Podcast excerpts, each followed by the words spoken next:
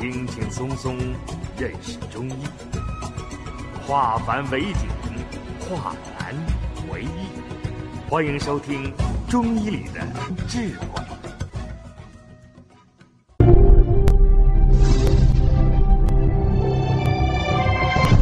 下面我们开始讲课。这个诊断学里面有个中医有一个四诊，就是指的望、闻、问、切。有这么四句话：望而知之，谓之神；闻而知之，谓之圣；问而知之，谓之师；切而知之，谓之功。我们用神、圣、师、功这四个字来概括我们儿科四诊的望、闻、问、切啊。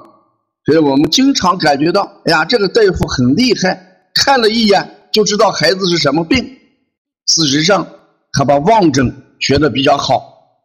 换一句话说，他望诊的知识很好。这样呢，他这个望一下就知道